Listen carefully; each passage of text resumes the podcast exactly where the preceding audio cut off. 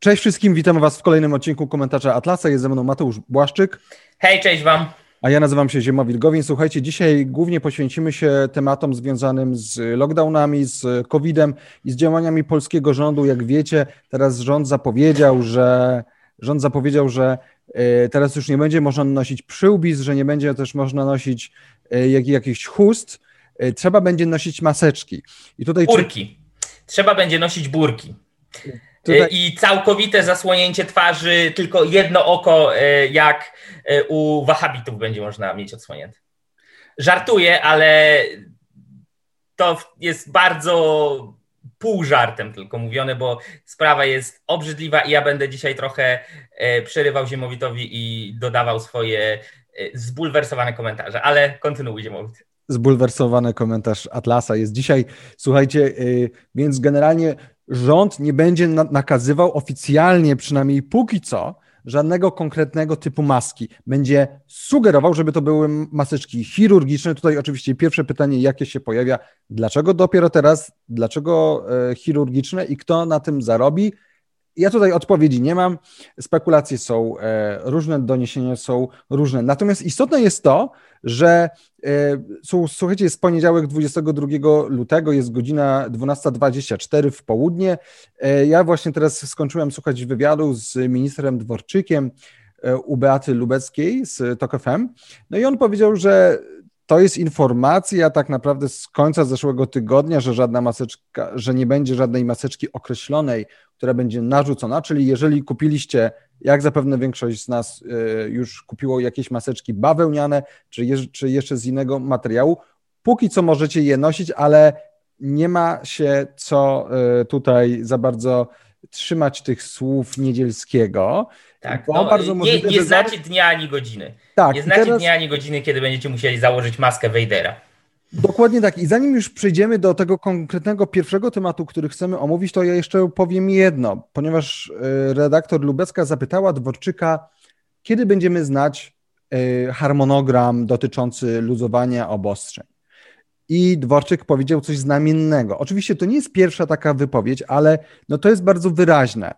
E, on to powiedział dość wyraźnie, że oni, że stworzenie czegoś takiego jest niemożliwe.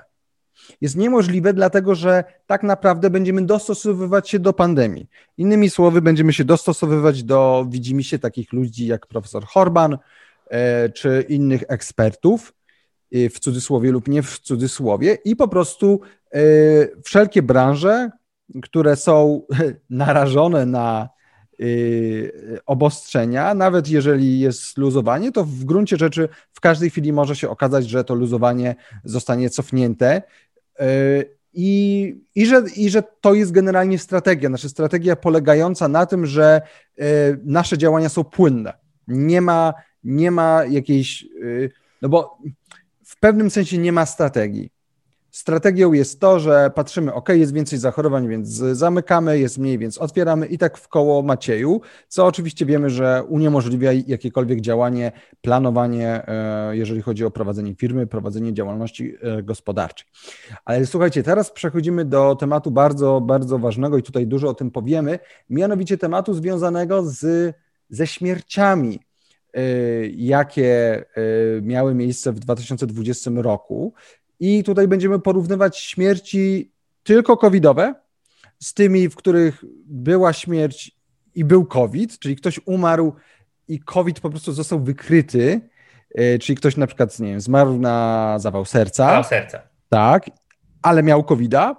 E, I na tych, które są zupełnie nie covidowe. E, no I na się... tych, które są tylko covidowe. Tak. Czyli COVID został zdiagnozowany jako główna, podstawowa, w zasadzie jedyna przyczyna śmierci, tak? Bo to są te, te trzy kategorie, no zaraz będziemy o tym mówić dokładnie. Tak, więc robimy to po to, żeby pokazać i w, jakim, po pierwsze moim zdaniem, jak bardzo polski rząd zawalił, i tutaj służba zdrowia zawaliła, to znaczy ci, którzy nią zarządzają, ja nie mówię o lekarzach, ja mówię o tym zarządzaniu i z tym jest oczywiście związany lockdown, który okazuje się, że jest zupełnie absurdalny, no i też zrobimy porównania między innymi do tak nienawidzonej przez E, zwolenników lockdownu w Szwecji. Dobra, Mateusz, to chciałbym, żebyś ty zaczął ten wątek. Na samym początku chciałbym e, pokazać Wam pewną informację, mianowicie odpowiedź Departamentu Analiz i Strategii Ministerstwa Zdrowia, która to odpowiedź padła na zapytanie, na wniosek o udostępnienie informacji publicznej o ilość przepraszam, w zasadzie tutaj oni popełniają błąd językowy, o liczbę, bo to jest policzalne, o liczbę y, zgonów od 4 marca ubiegłego roku do końca 2020, do 31 grudnia, zgonów na sam COVID-19 w różnych przedziałach y, wiekowych. Zaraz ja może pozwolę to sobie udostępnić. Zdecydowanie Ziem... tak, żebyście Ziemowit, to zobaczyli. Czy mógłbyś Oczywiście. zrobić mnie hostem, żeby mógł udostępnić. Jesteś już hostem. Dobra. Więc.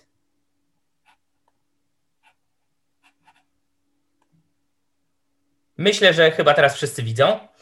E, to jest odpowiedź Ministerstwa Zdrowia, konkretnie Departamentu Analizy Strategii w obrębie Ministerstwa Zdrowia. E, zostało sformułowane 29 stycznia zapytanie i 15 lutego, czyli de facto tydzień temu, tak, dokładnie w zeszły poniedziałek, taką oto odpowiedź Ministerstwo Zdrowia wystosowało. E, ilość zgonów, liczba zgonów, umówmy się, od 4 marca 2020 do 31 grudnia 2020 na sam COVID-19 w przedziale wiekowym do 20 lat między 21,67 i powyżej 67. E, od e, jednego roczku do 20, do 20 lat, mówiąc krótko, 5 osób. 21, 67, 1532. 67 i więcej, czyli ta najbardziej zagrożona grupa wiekowa 3559. Brak danych o wieku 6 osób. E, kiedy się to sumuje, wychodzi, e, jeśli dobrze pamiętam, 5105. Troszeczkę, e, kilka osób powyżej 5100 osób. Czyli mamy 5000 osób z małym hakiem, które, podkreślmy to sobie, zmarły i zostały zdiagnozowane jako ofiary śmiertelne wirusa COVID-19, tak, koronawirusa, bez towarzyszących im innych przypadłości, bez tych tak zwanych chorób współtowarzyszących, o których tak często słyszymy w mediach. Więc to jest 5100 osób. E, to jest taka informacja. E, I teraz Mm, no myślę, że można spojrzeć jeszcze na drugą informację i tutaj powołam się na, myślę, e, dość niekontrowersyjne źródło, także pozwalam sobie e, jeszcze raz zaszerować. A mianowicie na puls medycyny. To są dane na dzień dzisiejszy poniedziałek 22 lutego 2021 roku. Liczba zmarłych jest tutaj drugą liczbą. E, to, są, to jest liczba zmarłych wszystkich, które, e, o wszystkich osób, które zmarły na COVID-19 od początku pandemii, czyli od marca ubiegłego roku, niezależnie od tego, czy zmarły na sam COVID-19, czy z chorobami współtowarzyszącymi. Czyli to są wszystkie osoby, które w tym okresie zmarły i które miały zdiagnozowane, miały wykazane, yy, o, miały wykazaną obecność wirusa COVID-19.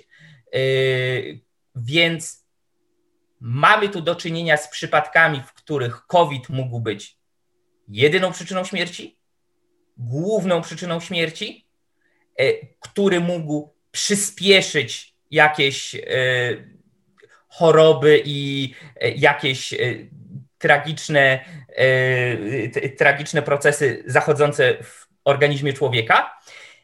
I mamy też przypadki, z których no, kilka było tak dość medialnych, w sensie pojawiały się jako mniejsze lub większe ciekawostki, kiedy no, wydawać by się mogło, przynajmniej okiem laika, że owszem, osoba zmarła mogła mieć zdiagnozowanego koronawirusa, ale y, bezpośrednia przyczyna jej śmierci dalece odbiegała od tego, żeby móc ją powiązać z koronawirusem.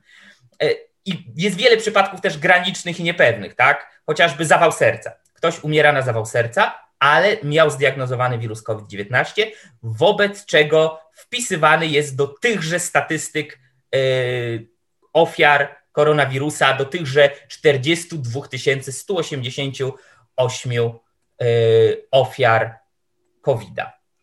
E, więc to jest druga liczba, no ale skoro mamy takie liczby, to jest jeszcze coś takiego jak e, liczba zmarłych w ubiegłym roku, w 2020 roku, e, nie na covid zmarłych, użyję, przepraszam, brzydkiego słowa, ale chcę obrazowo powiedzieć, to nie ma na celu żadną miarą tutaj bagatelizować ludzkiej śmierci, nadprogramowych zmarłych, w cudzysłowie. Mam na myśli to, że 2020 rok był, jak pewnie większość z Was wie, bardzo tragicznym rokiem, jeśli chodzi o liczbę śmiertelnych przypadków w Polsce, liczbę śmierci po prostu, liczbę osób, które umarły. Był to najbardziej śmiercionośny w tym sensie rok od końca II wojny światowej. Najwięcej osób po prostu zmarło w przeciągu tego roku i w porównaniu do ubiegłych lat, 2019 i poprzednich, ta liczba zwyżkowa to, co nazwałem tymi nadprogramowymi zgonami, tak? Tymi, tym, tym dodatkiem, który spowodował, że ten rok był tak tragiczny, e, no oscyluje tutaj w granicach 80-90 tysięcy zgonów. Bodajże 88 chyba jest, 88 tysięcy śmiertelnych przypadków, 80 tysięcy zgonów podanych do informacji. No i teraz, co tak naprawdę z tego nam wynika? No wynika nam pewna bardzo niepokojąca e, informacja, ponieważ każda śmierć człowieka, porządnego, przyzwoitego człowieka, który sobie na to nie zasłużył, jest tragedią. Każda taka śmierć jest ciosem, e, jest szkoda, że odchodzi człowiek, szkoda jego rodziny. To może być prawdziwa, życiowa tragedia śmierć jednej osoby dla wielu, wielu ludzi. Natomiast jeśli spojrzymy sobie na porównanie tych liczb, e, to warto zauważyć, że więcej osób zmarło w tym tragicznym 2020 roku nie z powodu COVID-a bezpośrednio, czyli w ramach tych 5100, które zostało zdiagnozowane jako ofiary śmiertelne COVID-a bez osób współtowarzyszących, nie z powodu COVID-a w ogóle, czyli COVID plus jakaś inna y, choroba towarzysząca i można się zastanawiać, na ile przyczyną śmierci był COVID, na ile ta druga y, choroba, na ile to się zespoliło i COVID po prostu pogorszył stan pacjenta z inną chorobą i tak dalej. Nie, mówimy o śmierciach niekowidowych o śmierciach osób, u których nie został żadną miarą zdiagnozowany e, COVID. I ta nadwyżka w 2020 roku e, względem średniej z 2019 i 2018 e, wynosi ponad 50 tysięcy. Ponad 50 tysięcy niekowidowych zmarłych, więcej niż w poprzednich latach. No i teraz ktoś może powiedzieć, OK, no i jakby jeszcze, jeszcze raz sobie pozwolę zaszerować, dobra? Mm, bo to jest, to jest artykuł z Business Insidera e, i mamy tutaj informację e, śmierci pozakowidowych w okresie od 2 marca 2020 do 14 lutego 2021 było u nas 431 tysięcy, rok wcześniej w analogicznym okresie było to 377 tysięcy, a jeszcze rok wcześniej 384. Czyli widzimy, że różnica pomiędzy no, chociażby 2018 a 2019 jest bez porównania mniejsza niż pomiędzy którymkolwiek z tym rokiem a 2020. No i tu jest wzrost liczby zgonów pozakowidowych względem średniej z poprzednich dwóch lat wyniósł ponad 50, 50 tysięcy 200 przypadków, tak? No bo trzeba odjąć te covidowe od niecovidowych. E, Natomiast liczba śmierci, w których rozpoznano e, zarażenie e, COVID-em, no tutaj jest podana na 40 800 przypadków.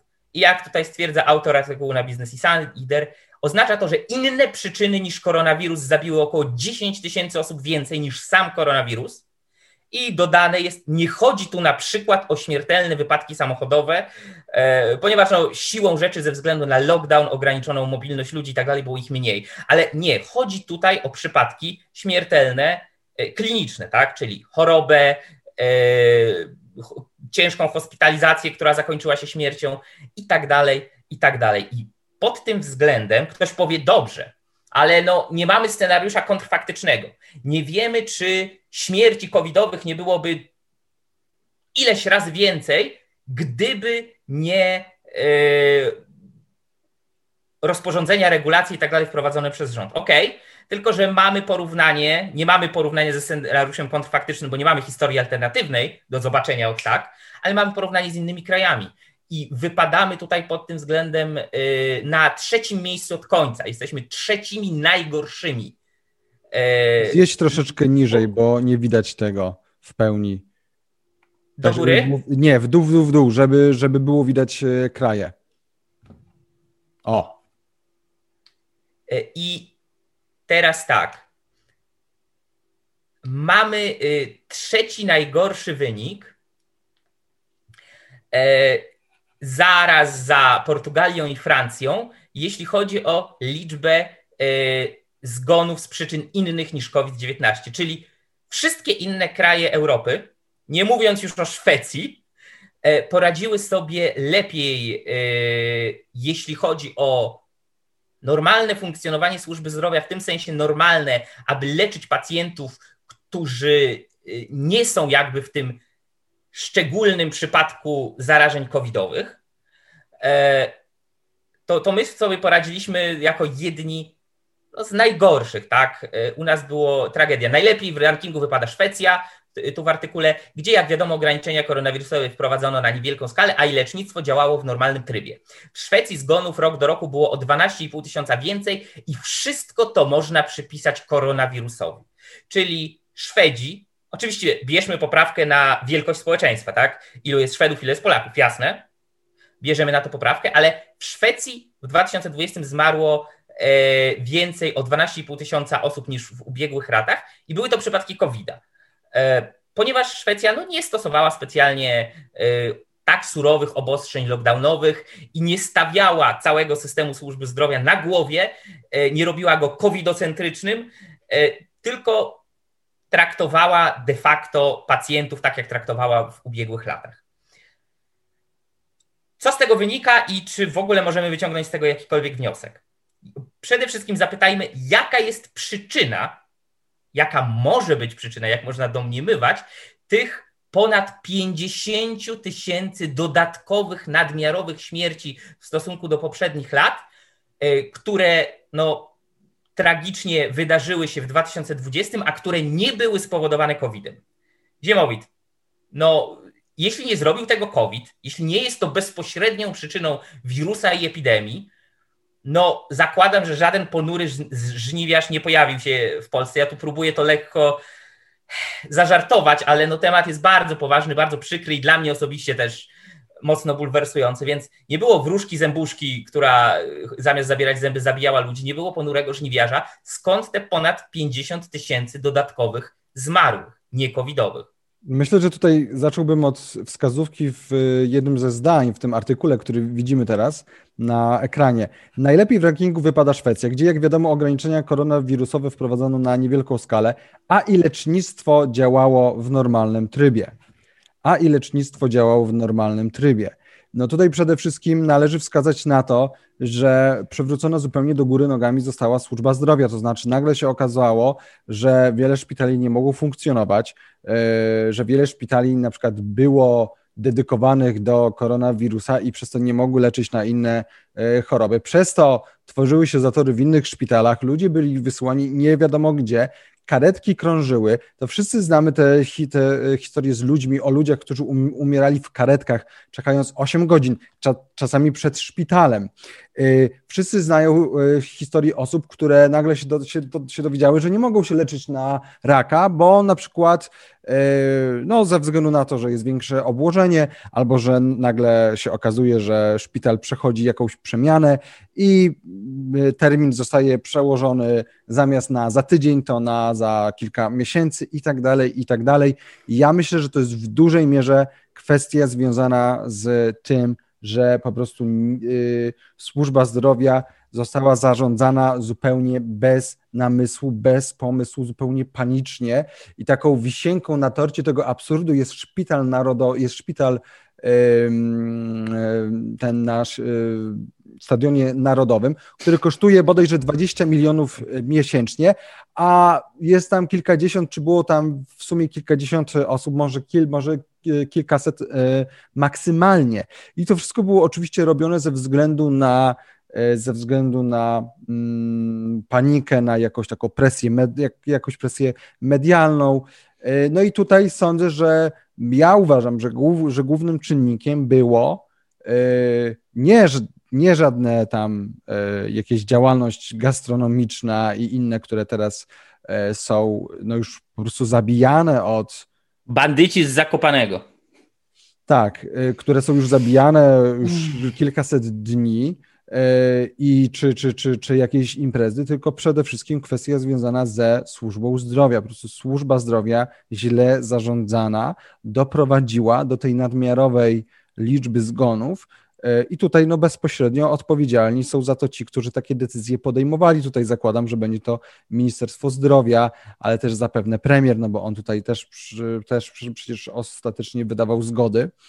Yy, no i tu też pokazuje nam, nam bardzo dobrze przykład Szwecji, że to całe gadanie, ponieważ mówi się, mówi się, no dobrze, mamy nadmiarowe liczby zgonów, to ile by ich było więcej, gdyby nie lockdown? No i słuchajcie, no okazuje się, że te lockdowny nie miałyby wcale żadnego wpływu. Nie, nie miałyby żadnego wpływu. Co więcej, zgodnie z tym artykułem e, na biznes e, Insider, oni tam jeszcze podają bardzo ciekawe dane, to znaczy mówią, że przede wszystkim e, te dodatkowe zgony dotknęły osoby starsze, powyżej 70 lat. I to w znaczącym stopniu, a w prawie żadnym stopniu osoby do 34 roku życia, w nieznacznym stopniu od 34 do 60 roku życia. Więc no, to wszystko pokazuje, że to całe straszenie ludzi tym, że ludzie, tym, że ludzie normalnie żyją i, prze, i przez to zamykanie tych wszystkich branż, to całe to, to, to, to, to przeciąganie liny między rządem a przedsiębiorcami i tymi politykami, którzy są przeciwko e, lockdownowi, jest oparte po prostu na fałszywej przesłance. A tą, a tą, a tą fałszywą przesłanką jest mianowicie to, że E, lockdown w jakiś sposób negatywnie wpływa na rozprzestrzenienie się koronawirusa. To znaczy na pewno. Pozytywnie, że brak lockdownu wpływa tak, pozytywnie, a tak, lockdown tak. negatywnie. Tak. Yy, więc, no słuchajcie, to oczywiście to nie jest tak, że w ogóle nie wpływa. No, zapewne by, do, by dochodziło do jakiegoś tam w jakimś małym stopniu większej liczby zarażeń, no ale umówmy się, yy, przecież to nie jest tak, że starsze osoby chodzą do barów przynajmniej nie 80, plus, a jeżeli to pojedyncze przypadki, że chodzą do e, klubów. E, no więc, więc zamykanie całej gospodarki, doprowadzenie do tego, że ludzie tracą e, po prostu możliwość przeżycia, a to pamiętajmy, to, to nie jest tak zdrowie versus pieniądze, to jest zdrowie versus zdrowie, to jest życie versus życie. E, w momencie, w którym niektórzy popełniają samobójstwa przez to, że są zadłużeni, przez to, że firmy, na które pracowali, przez kilkadziesiąt, przez czasami 20 czy 30 lat upadają, e, no jest, to jest wszystko po prostu jeden wielki skandal. I tutaj przykład Szwecji jest po prostu bardzo dobrym przykładem. Mateusz? No ja tutaj jeszcze yy, trzy krótkie rzeczy, ale krótko. Pierwsza rzecz to jest coś, co jeszcze pokażę. Yy, dużo będę szerował dzisiaj, ale, yy, ale czemu nie? E, to jest informacja, artykuł z października ubiegłego roku, ale jakby ja potwierdzam, że sytuacja się nie zmieniła. Przynajmniej od ubiegłych wakacji e, mamy e, 2000 dodatkowych, leżących odłogiem i czekających na tak zwaną czarną godzinę respiratorów e, w Wąwale. To jest koło mnie. E, macie napisane gmina Tomasz Mazowiecki. Jakby ktoś nie wiedział, e, ja pochodzę, to jest moje rodzinne miasto, pochodzę z Tomaszowa Mazowieckiego. Nawet stąd w tej chwili nagrywał. I tam składnicy Agencji Rezerw Materiałowych, to była nawet dosyć głośna sprawa, bo odwiedzał nas tu w okolicach Morawiecki i tak dalej, jakieś tam z pompą robił swoje srutu, tutu, pierdutu. W każdym razie leży ponad 2000 respiratorów i one tam sobie na razie leżą ponieważ te, które już były w użyciu, nie, ani razu jeszcze się nie zdarzyło, że e, już by ich brakło, tak? Były tam już, kiedy e, było coraz mniej ich i tak dalej, ale nie było sytuacji, żeby ich brakło. E, co to oznacza? Ja chcę to tylko powiedzieć krótko dla wszystkich osób, które uznają zasadę, być może nawet całkiem słuszną w założeniu, flatten the curve, czyli o wypłaszczeniu krzywej zachorowań, po to, aby na tyle wypłaszczyć krzywą zachorowań, czyli aby skoro i tak duża część osób będzie chorowała na COVID, to żeby to tak rozłożyć w czasie, żeby nie chorowali wszyscy naraz, bo zabraknie respiratorów dla tych najcięższych przypadków i tak dalej, i tak dalej. E, chciałem tylko powiedzieć, że ani w jednym momencie nie było nawet blisko takiej sytuacji. Nie było, wręcz przeciwnie, można by było powiedzieć, to były sytuacje, w których trzeba by było odkręcić ten kurek i właśnie jeśli chcemy wypłaszczać krzywą, pozwolić ludziom normalnie funkcjonować, być może częściej się zarazić, teraz, a nie później. I być może części y, tfu, tfu odpukać, y, y, zdarzy się trafić na intensywną terapię i e, pod respirator, nie wiadomo, ale tak czy jak nie było sytuacji, tak jak niektóre media próbowały to przedstawiać, jakoby lada dzień, jutro, pojutrze miało tych respiratorów zabraknąć. To jest mit. I to jest mit, który miał między innymi napędzać poparcie ludzi dla lockdownu i poparcie ludzi dla całej reorganizacji służby zdrowia i e, całej opieki medycznej w Polsce na covidocentryczną i na skupioną tylko i wyłącznie albo przede wszystkim na przypadkach e, koronawirusa i bagatelizacji innych chorób. To jest jedna krótka rzecz. Druga krótka rzecz. Te 50 tysięcy nadmiarowych osób, te 50 tysięcy niekowidowych e, zmarłych, ja powiem, że oni zostali po prostu poświęceni. To jest ofiara bardzo obiektywistycznie powiem, e, ofiary i poświęcanie jednego człowieka na rzecz drugiego jest niemoralne. To jest sprzeczne z jakąkolwiek ludzką etyką. E, więc ci ludzie, można powiedzieć, tak, zostali jako ciele ofiarne złożeni w ofierze, aby można było wprowadzić taki, a nie inny plan czy brak planu e, pewnych ludzi e, z rządu dotyczący walki z COVID-em. E, I niech każdy sobie we własnym sumieniu i we własnym umyśle odpowie na pytanie, czy obecna sytuacja w Polsce i to, jak my świetnie walczymy z pandemią, i to, jaka jest genialna sytuacja gospodarcza, jeśli chodzi o liczbę zgonów i tak dalej, czy to było warte tego, żeby poświęcić 50 tysięcy ludzkich żyć? Ja znam odpowiedź, wy sobie odpowiedzcie sami. A trzecia rzecz, to już bardzo osobista i bardzo krótko. E, no niejaki pan... E, Ziobrotyku. Nie, no ja nawet będę grzeczny, nie podam nazwisk. Niejaki pan Mateusz M. E, i niejaki pan Adam N. Ksywka 1 Małwiecki, drugi Niedzierżyński. Obaj ci panowie, moim zdaniem, i to trzeba powiedzieć wprost, podobno pełnią jakieś ważne funkcje w jakimś takim mało, mało istotnym państewku, gdzieś tam jakimś takim bantustanie, nie? Ten, ten Mateusz M. jakimś tam jest chyba prezesem Rady Ministrów czy coś takiego, a ten, ten Adam N. jakimś tam ministrem zdrowia, ale no nie jestem pewien, nie pamiętam jak się ten bantustan nazywał. W każdym razie yy, z mojej perspektywy, ja to mówię otwarcie i wprost, ci ludzie mają krew na rękach. I nie dziwię się osobom, które mówią, że porównują ich do morderców i mówią, że no, oni są winni E, śmierci tych osób.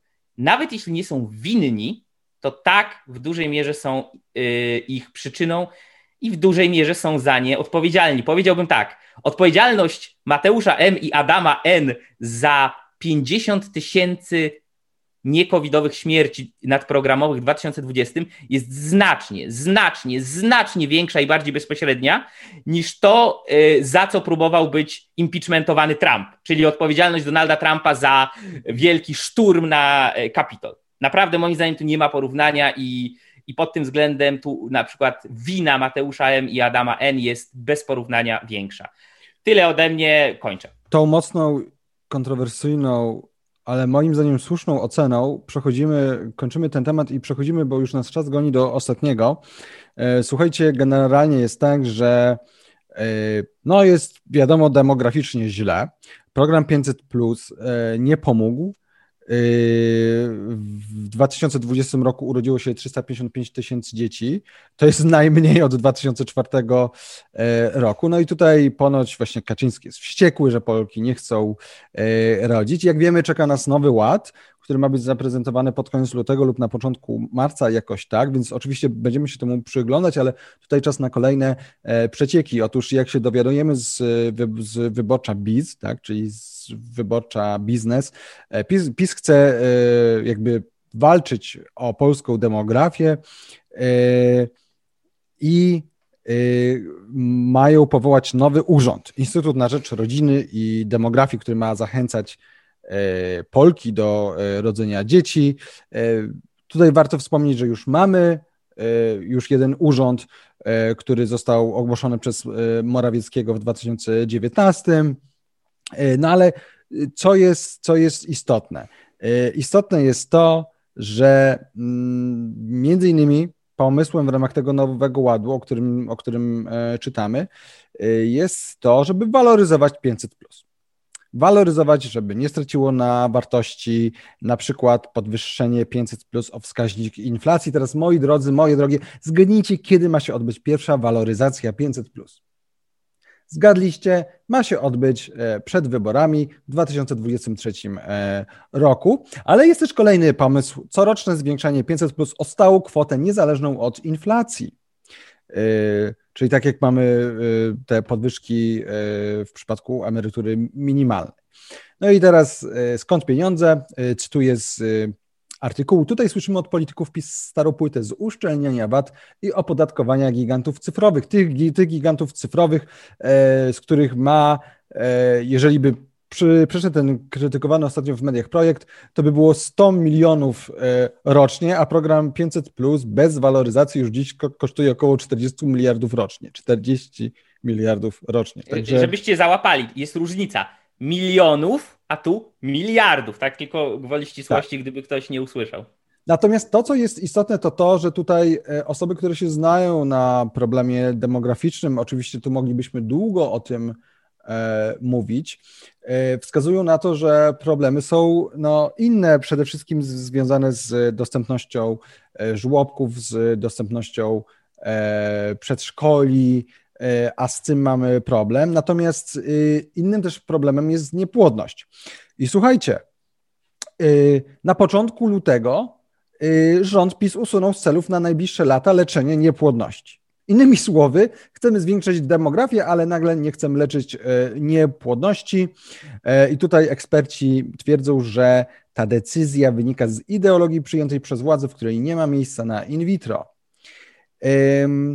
Jeszcze z ciekawych rzeczy to y, tylko 5%, zgodnie z artykułu na wysokich obcasach, tylko 5% Polaków deklaruje, że w ogóle nie chce mieć dzieci. 5% a zwróćmy uwagę, jak bardzo mało e, osób te dzieci faktycznie ma. No i oczywiście tu możemy się długo zastanawiać nad e, przyczynami. Tutaj przyczyny są kulturowe, e, ekonomiczne, być może geopolityczne i masa, masa innych. To by, to by wymagało osobnego odcinka. To, co jest najważniejsze, to to, że pomysłem PiSu póki co, z tego co wiemy, jest to, żeby po prostu władować więcej pieniędzy tak zabrać więcej pieniędzy od nas i władować w 500, które być może będzie już 600 albo 800. Tak, władować w projekt, który już widać, że nie przynosi tak. E, oczekiwanych rezultatów. Tak, no prawdopodobnie jest to po to, żeby po prostu przyciągnąć znowu swoich e, wyborców, znaczy nowych wyborców albo tych starych, przekonać, że będziemy wam dawali po prostu jeszcze więcej, więc głosujcie na nas, a nie na złą opozycję. Jeszcze wspomnę, gdzieś się pojawia pomysł, znaczy pojawia się idea E, informacje, że być może wrócą do pomysłu tak zwanego podatku bykowego, to znaczy podatku od nieposiadania dzieci. To jest kolejny, to byłby kolejny wspaniały pomysł, żeby nas zachęcić do posiadania dzieci. W jaki sposób? Każąc nas. nas. Nie masz dziecka, nie wiem, jest, jesteś bezpłodny, nie, nie chcesz mieć dzieci, nie stać cię na dzieci, chcesz skończyć studia, cokolwiek innego. Masz swoje życie i w ramach tego życia możesz uznać, czy chcesz mieć dzieci, kiedy chcesz mieć y, dzieci i tak dalej. Nie. Okazuje się, że istnieją ludzie, którym przyszłoby do głowy, żeby opodatkować was za karę. Nie zmniejszyć podatki, nie powiedzieć, że od trzeciego dziecka zerowy PIT, albo od drugiego PIT o połowę mniej. Nie, nie. Ty jesteś po prostu karany. Zgadzam się z Ziemowiem, że sam pomysł, powrót tego pomysłu jest dość, e, jest dość przerażający i jest przerażający zarówno fiskalnie, e, jest przerażający zarówno ze względu na kolejny podatek i kolejny ucisk e, ze strony państwa, jest przerażający ze względu na stojącą za nim mentalność inżynierów społecznych, takich inżynierów społecznych, co chcieliby to sobie na szczycie poukładać, tyle dzieci ma się rodzić tutaj. E, to są ludzie, którzy mają w swoich rękach wszystko i chcieliby mieć jeszcze więcej. Mają w swoich rękach nasze emerytury, e, chcą mieć w, naszy, w swoich rękach e, nasze dzieci i ich przyszłość, już mają w swoich rękach edukację tych dzieci i tak dalej, i tak dalej, i tak dalej, więc powiedzieć, że to jest niepokojące, to jest duży eufemizm. Ale jak to będzie? Jak, jak, jak będzie wyglądała polityka zgodnie z Nowym Ładem, to się dopiero dowiemy. Y, my oczywiście będziemy się temu przeglądać i będziemy Was informować za dzisiaj. Dziękujemy i do zobaczenia następnym razem. Cześć. Hej, cześć.